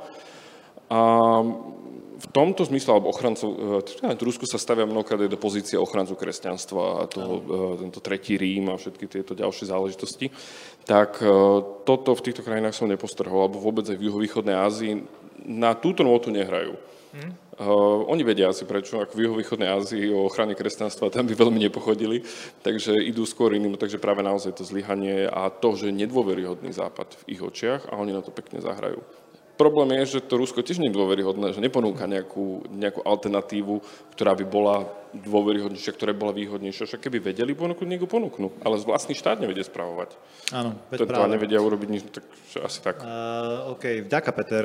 No, tak keď tu teraz zmienujeme, alebo zmienili sme tu, Elena, keď si ty hovorila o tom, ako by sme na úrovni Slovenska, na úrovni štátu, štátnych inštitúcií nepripravení na tú uh, migračnú vlnu a migračnej krízy aj kvôli tomu napríklad, že sme tu nevítali žiadnych vojnových utečencov eh, ani z vojnového konfliktu v Sýrii, ktorý je taký najnedávnejší a ktorý teda tu naprieč celým tým politickým spektrom vznikla taká tá obáva o to, že oni predsa budú narúšať naše tradičné hodnoty a naše tradičné hodnoty sú posvetné a my nemôžeme ich poškvrniť nejakými ľuďmi tmavšej pleti a preto ich tu nevítame a bol to vlastne úplne že nevýdaný koncenzus, aký na politickej scéne málo kedy na Slovensku vidieť, ale zrovna v tejto bol veľmi prítomný. E, tak ako sa, chcem sa ťa opýtať e, teba v tejto chvíli ako sociologičky, či máš nejaké informácie, alebo či ste vy sami participovali, spolupracovali na nejakých typoch prieskumov, ktorý by v poslednom čase nejak meral, či sa v dôsledku e, príchodu vojnových utečencov z Ukrajiny nejak citlivuje slovenské verejné povedomie ohľadom e, ľudí utekajúcich pred vojnou pri najmenšom, či sa menia, či, či, sa, či sa sociologicky mení, mení nejaká tá skupina ľudí, alebo zväčšuje teda, ktorá je ochotná akoby príjmať ľudí utekajúcich pred vojnou. A teraz nemám na mysli len tých, ktorí sa nám tak, tak podobajú a páčia, ako sú ľudia z Ukrajiny, ale povedzme ľudia aj z tých iných konfliktných zón a oblastí. Veľmi pekne ti ďakujem za túto otázku a teraz to zahrám na Jurajom Moltu, že musím byť trošku komplexnejšia.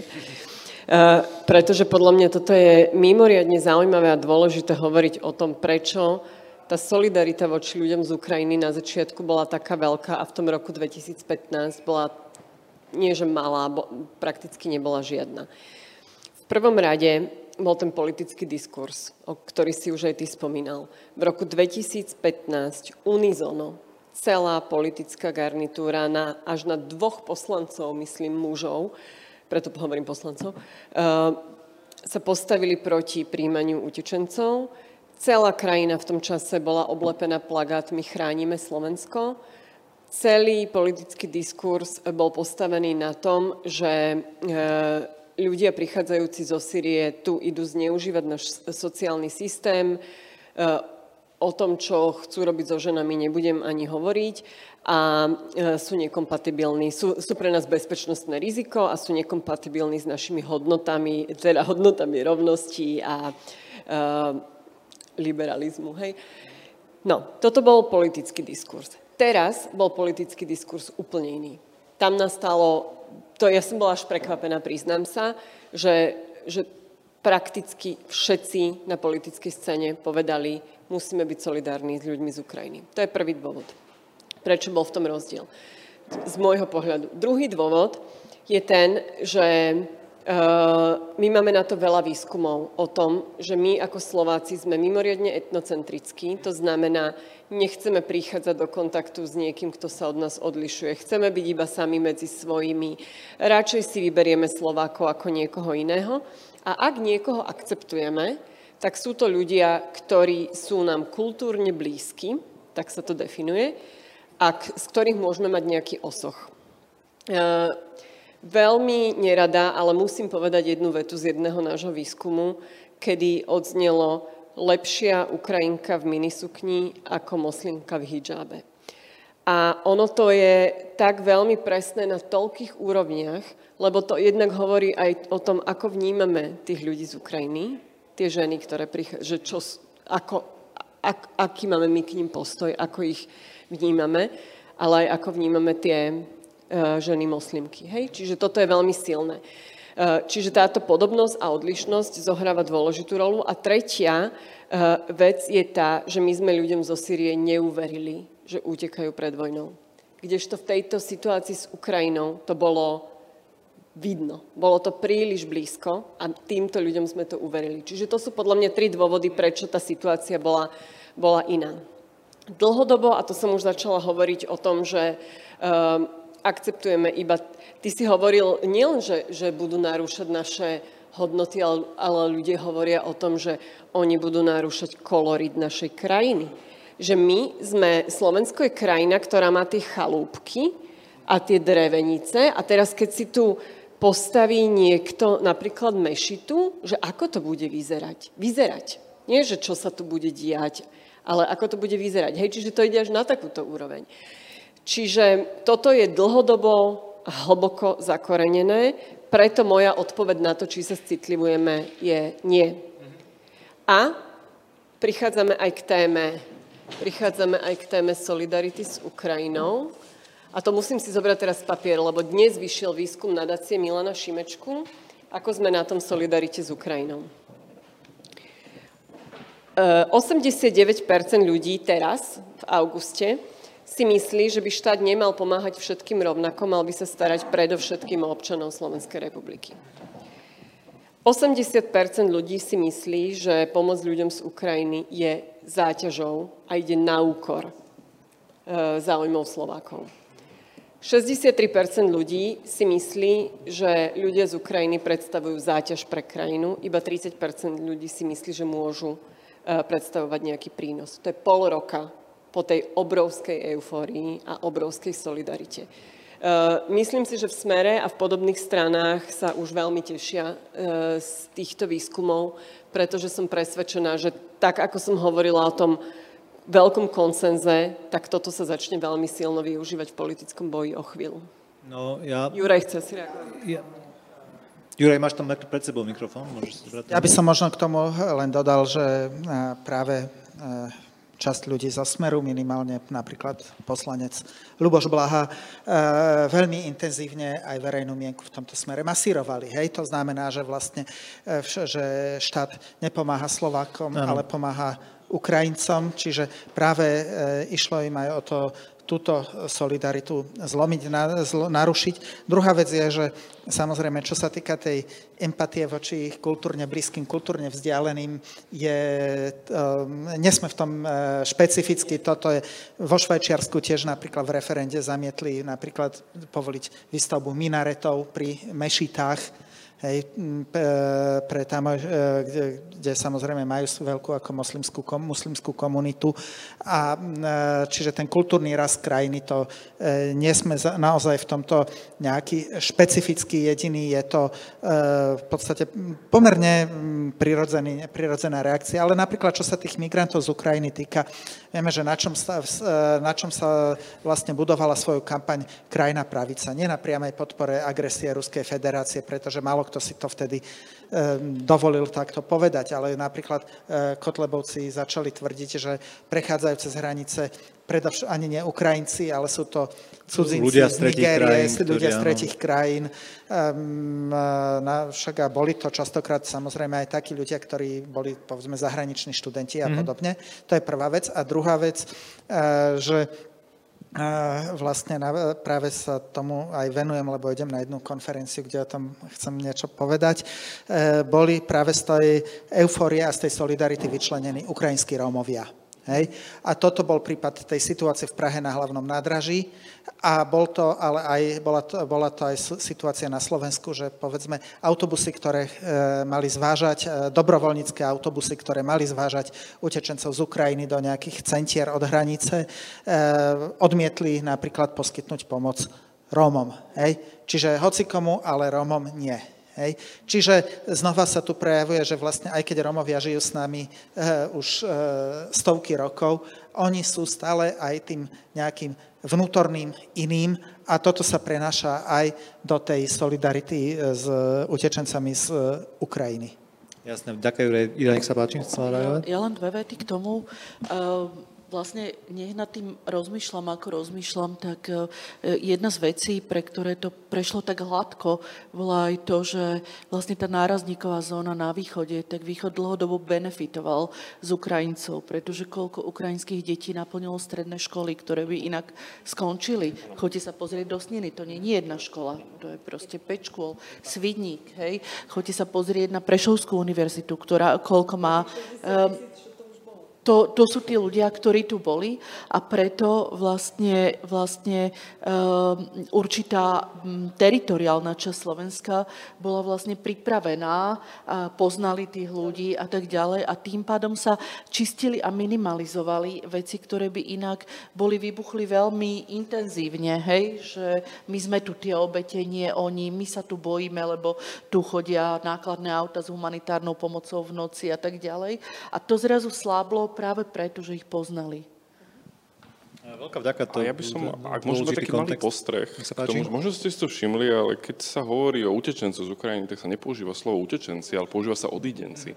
A to sa presadilo aj v mediálnom diskurze, ja aj v politickom. Pýtať, kde toto vzniklo Takže, a no, aký to má, aký to má pôvod? A, a toto môže byť tiež, a ako ide o to, že utečenci majú od roku 2015 negatívnu konotáciu naozaj vyslovene a teraz možno aj, aj tá politická garnitúra, ktorá je tam teraz práve, tak to nechcela používať, lebo by to začali ľudia spájať s ničím iným. Tak prišlo sa s týmto, médiá to prebrali a bežne sa to používa, je to, je to nový pojem v podstate, ktorý by to, to definoval. Som postrehol, že to je nový pojem rovnako ako Karol III je nový pojem a tak ďalej, ale áno. to sem nepatrí. Uh, vďaka za tieto dôležité kontextové informácie, no tak uh, Eh, keď sme tu zmienili to, to že ako ty si, ty si tuším, Ela povedala, že ako teraz bude eh, Fico na tomto ako sa pokúšať zbierať boli tak bude, lebo však na pokoraní mu nič neostáva a ten akoby obsah je vyprázdnený, ale to chcem vlastne, áno, veď ja tu mám jeden z jeho citátov nachystaných aj v kontexte toho, čo chystajú znova s republikou na toho 19., že on hovorí, že Rusi budú v teple a najedení,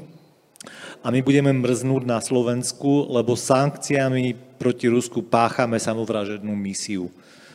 Tak to je ten narratív, ktorý ako oni hovoria. Oni teraz pochybňujú úplne tie sankcie, hovoria, že nič neprinášajú, ale vlastne, že eh, on teda predpokladá, že na toto bude hrozne veľa ľudí počuť, ako bolo v Prahe tých 100 tisíc ľudí na tej demonstrácii, ktorú tiež bola pomerne heterogénnymi silami tá demonstrácia zorganizovaná, tak národ to bude počuť, lebo keď sme aj hovorili o tom prieskume, e, o tom, že iba tretina ľudí na Slovensku, o tom aktuálnom si žela víťazstvo Ukrajiny a dve tretiny víťazstvo Ruska, tak aj samotní autory toho výskumu oni pripúšťajú, že áno, že to nie je v prípade mnohých tých ľudí geopolitická pozícia, ale že je to jednoducho tá bezprostredný strach, e, hrozné obavy, jednoducho o to, akým spôsobom sa tu tá zima proste prežije a, a naozaj platí, že na Slovensku pre mnohé sociálne skupiny nárast cien energií o 100% je, je, je likvidačný. To sa nedá, to sa proste objektívne prežiť nedá.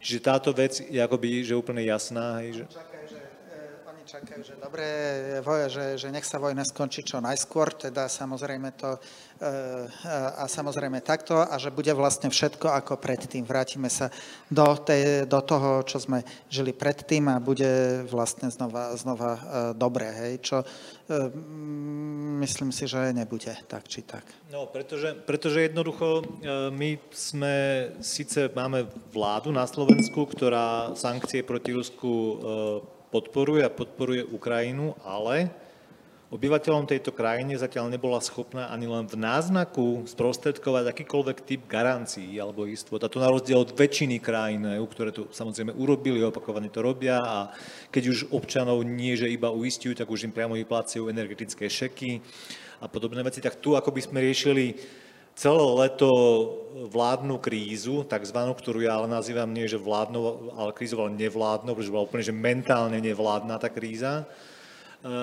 A to ma tak úplne, že nepríjme zaskočilo, že tie médiá na, namiesto toho, aby toto akoby odklúčovali a preramcovali a vlastne mali tiež nejaké požiadavky, alebo aj občianská spoločnosť, tak jednoducho to bolo ticho a jednoducho sme sa viezli na tom úplnom uh, akoby, no už ani neviem, ako pomenovať tieto, tie narratívy proste o tom Matovičovi a Sulíkovi a toto to je tak ubijajúce, tak naozaj tak mentálne ubijajúce, že čo my sme tu riešili tie dva mesiace že to tak znechutilo ľuďom aj vôbec nejakú predstavu o demokracii, ako keď toto má byť jej vyústením, že sa možno treba niečoho aj obávať. A keď tu hovoríme o tých rôznych typoch spojenectiev a bratstiev, ktoré sme mohli vidieť aj v tomto súčasnom zoskupení parlamentu, kedy ľudia z vládnej koalície bez problémov hlasujú e, s neonacistami alebo neoľudákmi a chcú upierať práva ženám a, to je tá najobľúbenejšia agenda.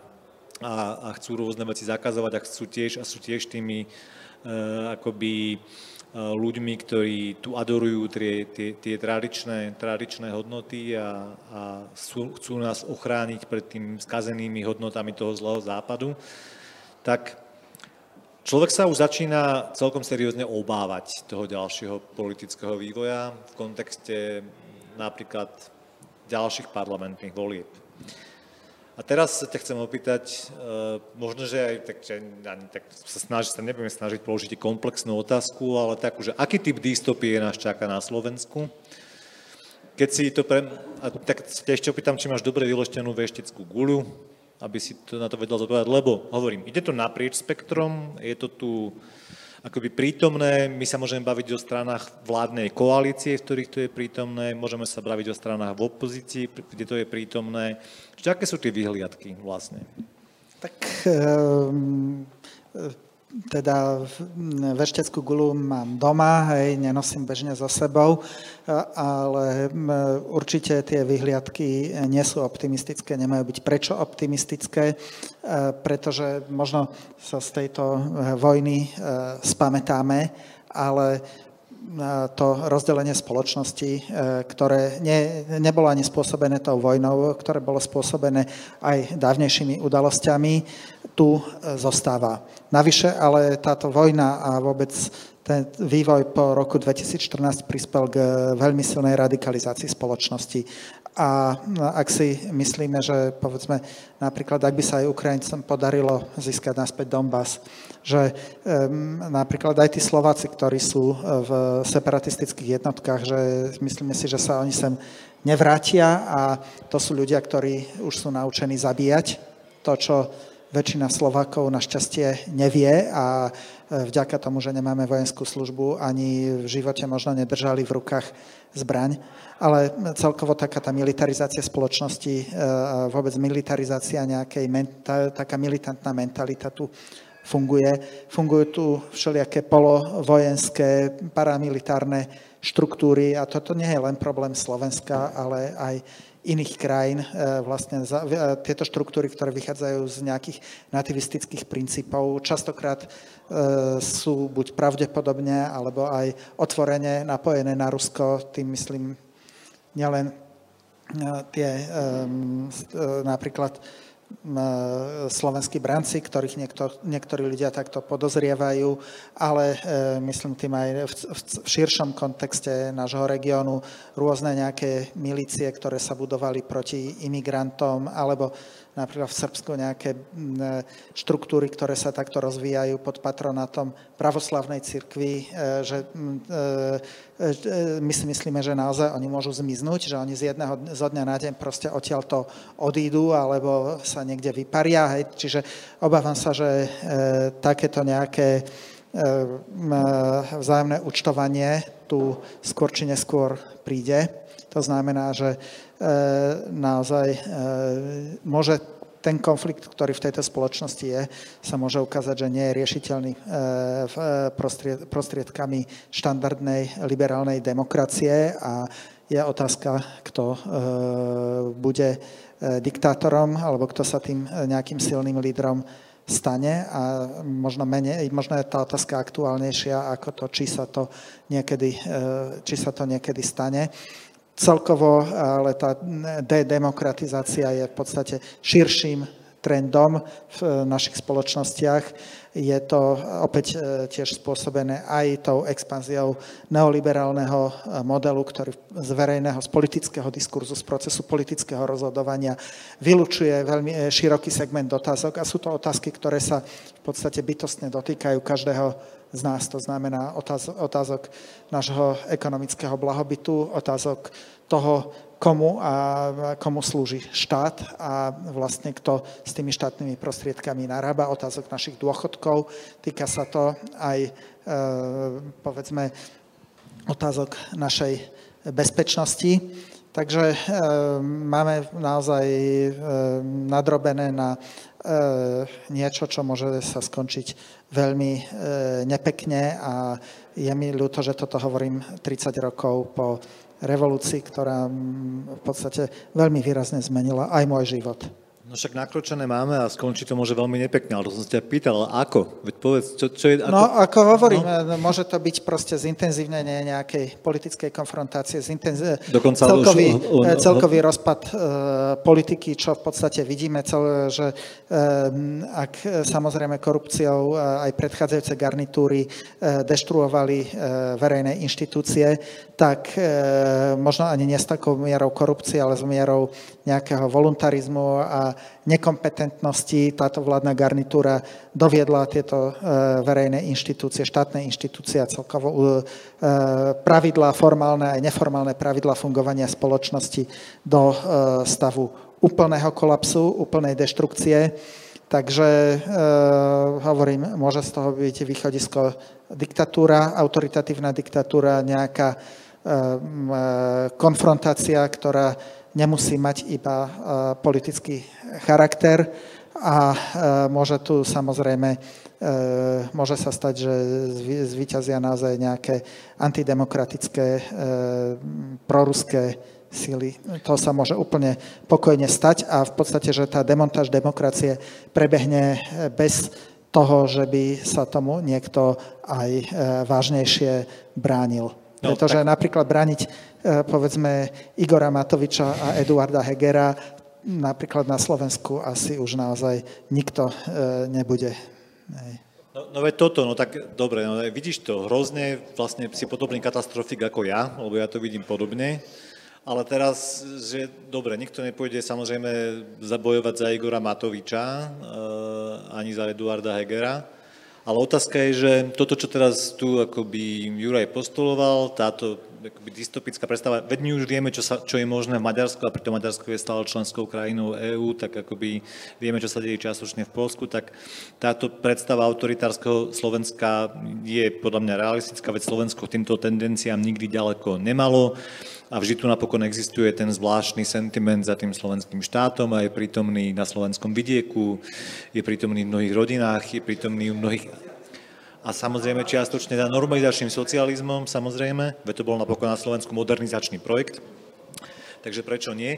Tak a teraz, mňa by zaujímalo, že ako sa na toto pozeráte vy, lebo ten čas nám plinie a ja som už, ty už keď som sa ťa napríklad Elka opýtal na to, že, teda, že nejaké ďalšie otázky k tej integrácii, myslím, že tvoja odpoveď bola taká, že vlastne už sa nemám čo ďalej pýtať. Ako mohli by sme sa, samozrejme, Áno. ale netreba to akože netreba to do jatriť, ne, netreba prisypať soli do otvorených Tušíme rán. asi, Aj. tušíme asi, ako to je. Áno. Ale prepač, iba jednu, úplne jednu iba vetu chcem povedať ešte k Jurajovi, ako ste vyvraveli, že, že e, aj iné v iných krajinách alebo iných kultúrach to, tá odlišnosť kultúry je vnímaná podobne ako tu.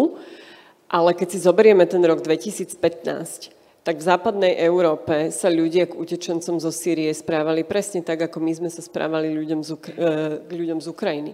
To bolo naozaj tak, že si ich brali domov, dávali im e, ubytovanie, nosili im jedlo a to boli veľmi kultúrne odlišní ľudia.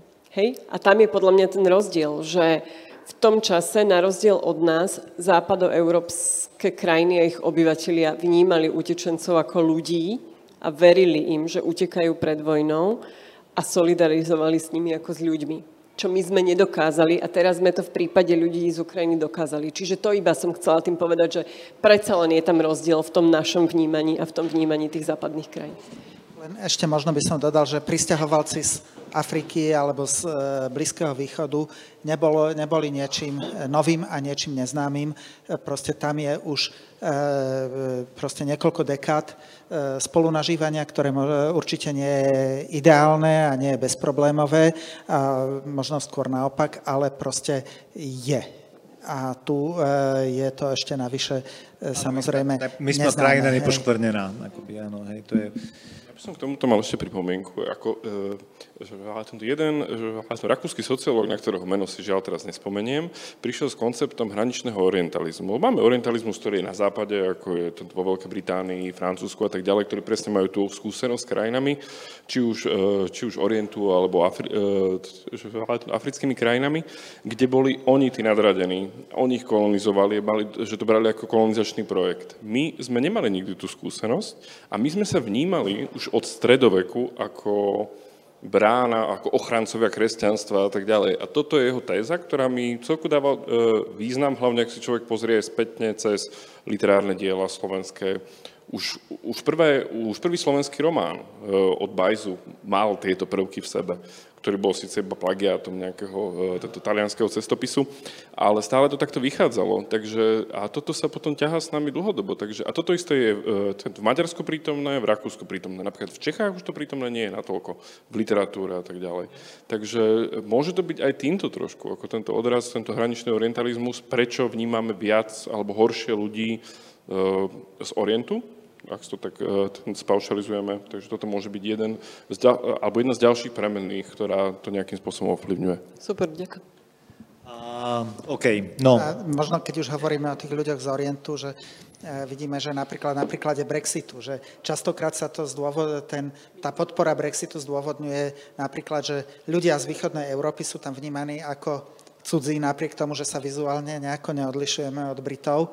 A naopak, ako bližší sa vnímajú ľudia práve povedzme z Indie, z Pakistanu, povedzme z tých krajín tretieho sveta, lebo sú to predsa len eh, občania alebo bývalí občania toho britského impéria. Takže hm, určite je to samozrejme eh, veľmi eh, komplexná, veľmi, zlo, veľmi zložitá otázka, ale naozaj E, nemusíme zase sami seba bičovať, že sme nejaký exemplárny príklad, prípad e, xenofóbie, alebo texta xenofóbie je modelovaná v rôznych krajinách a konštruovaná iným spôsobom.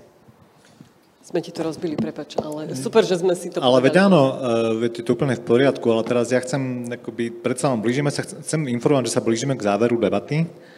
A e, to, čo akoby ešte predtým hovoril Juraj, teda, že kam až môže vyústiť ten súčasný marazmus na slovenskej politickej scéne, ktorý je reprezentovaný tak koalíciou, ktorá naozaj svojim diletantizmom, e, hochštaplerstvom, tupou aroganciou, nepripravenosťou vôbec na vládnutie akoby rozvrátila aj posledné zbytky fungujúcich verejných inštitúcií a teda súčasne opozícia ponúka vlastne veľmi podobný typ marazmu a toto všetko môže vyústiť do, do, pre, do takých prejavov, ako tu boli akoby popísané a pomenované.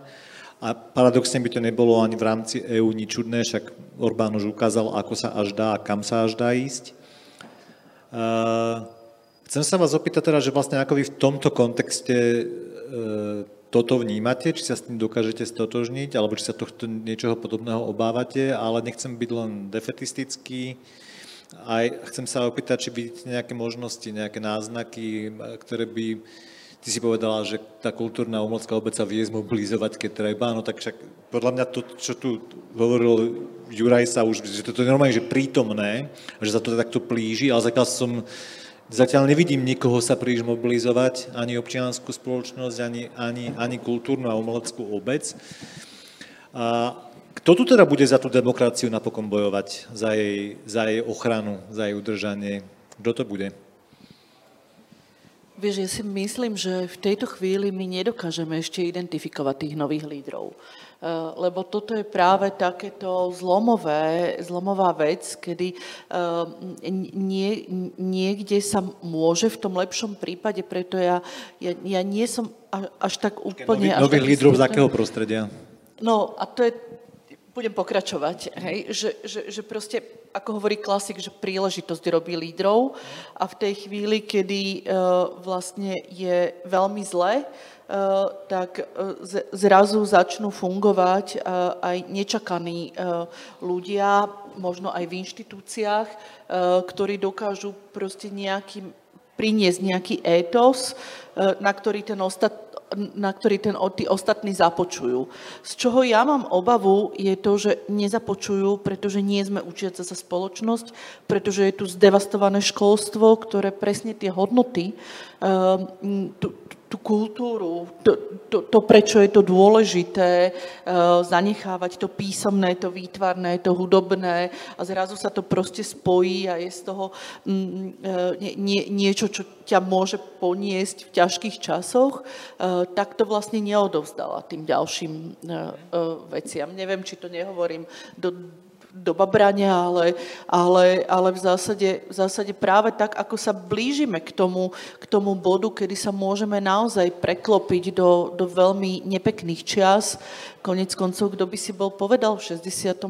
roku, že práve Vasil Bilák bude proste lídrom a nositeľom nejakých eh, proste ďalších, eh, ďalšieho smerovania, kto by si to bol povedal akože v, rôznych eh, časoch. Konec koncov ani toho Igora Matoviča až tak veľmi ako tá spoločnosť nie, neniesla a predsa ho vyniesla v nejakom momente, tak práve tak môže prísť niečo úplne iné. Otázka je, že čo to bude.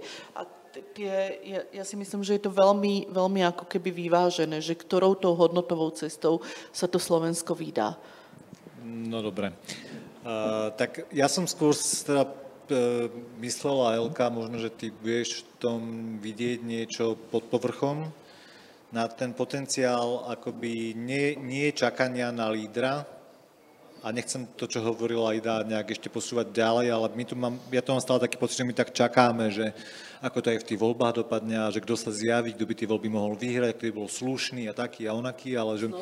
A, kdo, a znova kto príde, ale tak málo preto robíme práve v tom akoby etose demokracie ako takej, demokracie ako seba utvárajúcej sa entity, ktorá by nám mala ponúkať tie príležitosti ako sama o sebe a jeden z tých prejavov je povedzme nejaká angažovaná občianská spoločnosť e, a podobne. Čiže to, že čo ty vidíš teraz v, tejto, v tej občianskej spoločnosti, aký, aký potenciál obraňovať tú demokraciu?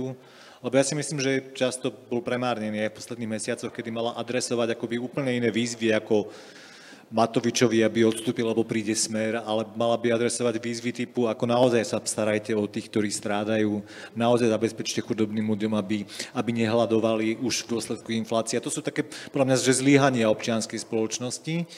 Ale teraz ma zaujíma niečo ešte vážnejšie a to je vôbec nejaký zápas o demokraciu, ktorý nám podľa mňa bezprostredne hrozí. A, a teraz nečakám ja ani na lídrov, ani spasiteľov na politickej scéne, ale hovorím o tom, o tom grassroote, tak povediac.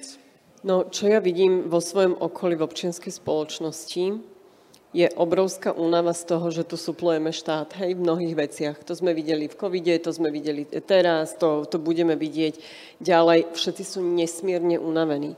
A ja si myslím, teda neviem, ako to vnímate vy ostatní, ale ja, čo poznám aj mimovládky, think tanky, ktoré niesli tento étos, a vidím to aj na našej organizácii, že my tak zápasíme o tú každodennosť, bohužiaľ je to, akože, je to aj seba kritika teraz, že, že cítim obrovskú únavu po týchto posledných troch, štyroch rokoch.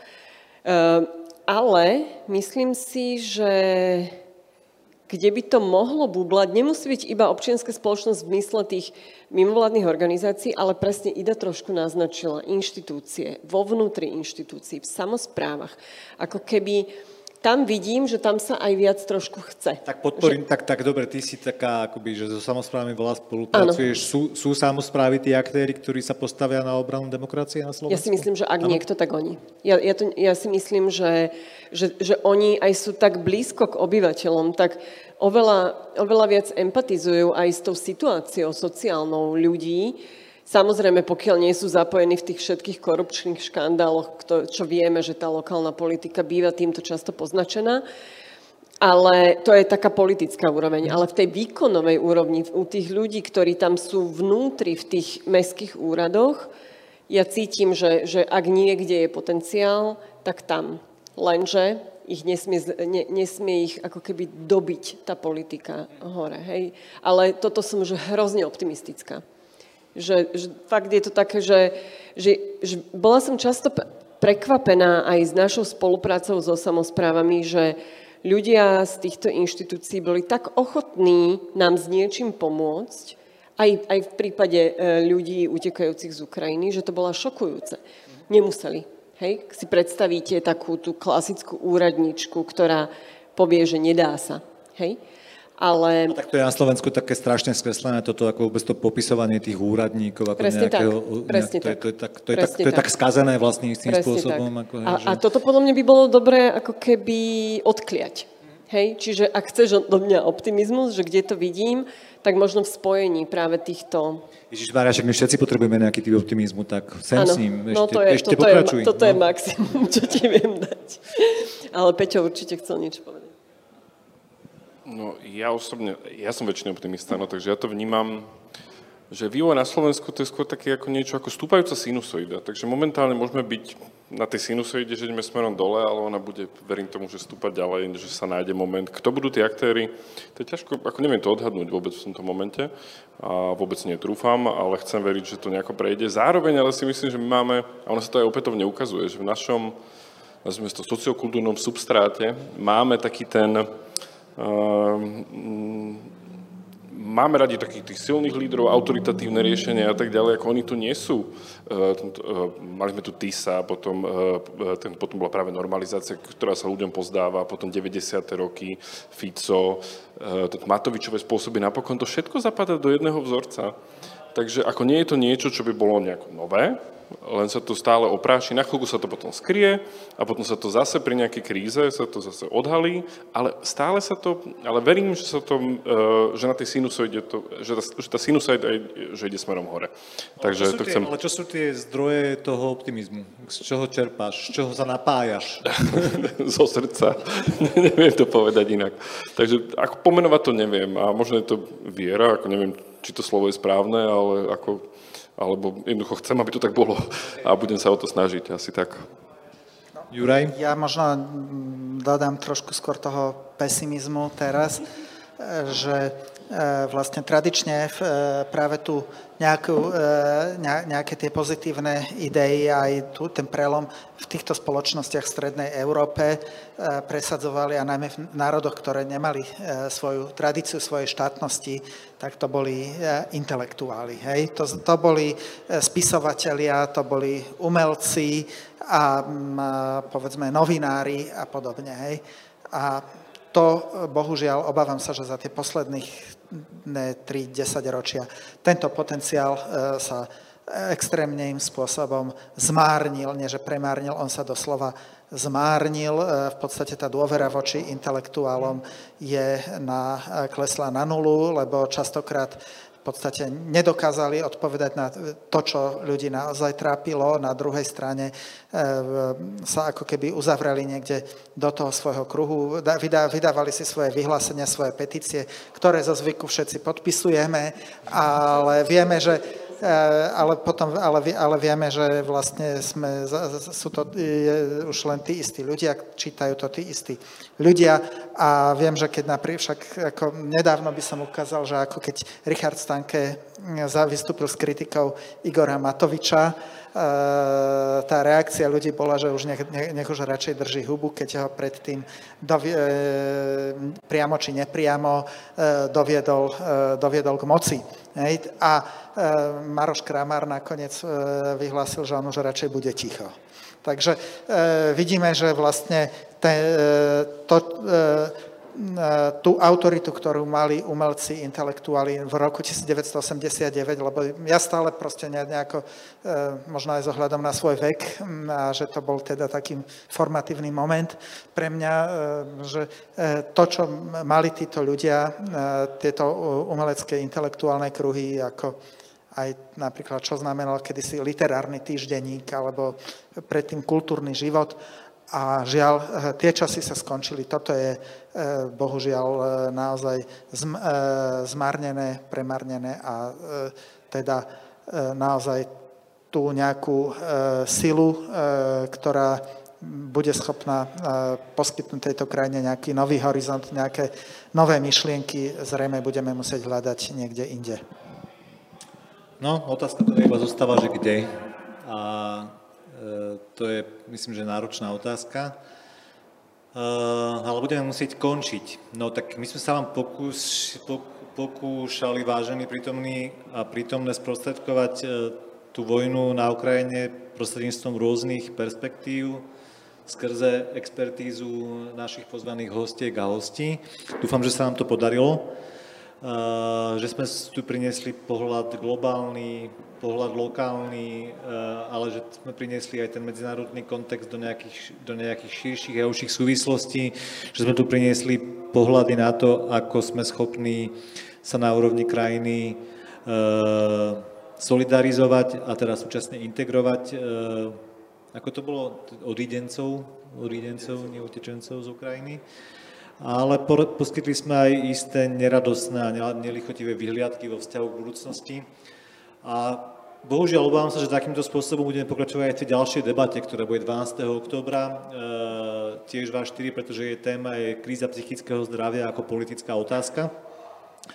A myslím, že už samotný názov napovedá, že tiež to nebude úplne radostná, radostná debata, ale tak hádam, dúfajme, že bude mať nejaký väčší mobilizačný potenciál, ako priniesla tá dystopická predstava, ktorú sprostredkoval Juraj Marušiak. No a v novembri bude našou ďalšou témou e, Kristové roky demokracie na Slovensku pretože budeme mať 33 rokov od roku 89 a pokúsime sa pozrieť na to, ako sme teda tú demokraciu dokázali utvárať a seba utvárať. A či sme príliš rýchlo neskrzli do ekonomického jazyka namiesto jazyka demokracie, ktorý je taký monumentálny, bohatý a spevný. Každopádne dneska veľmi pekne ďakujem našim hostom, ktorými boli Ida Želinská, Elena Galova Kriglerová, vďaka. Peter Ivanič, ďakujeme. A napokon Juraj Marušiak. Ďakujem, Juraj. Ďakujeme aj vám, že ste prišli e, na debatu a budeme sa tešiť na ďalšie stretnutia s vami. Pekný večer.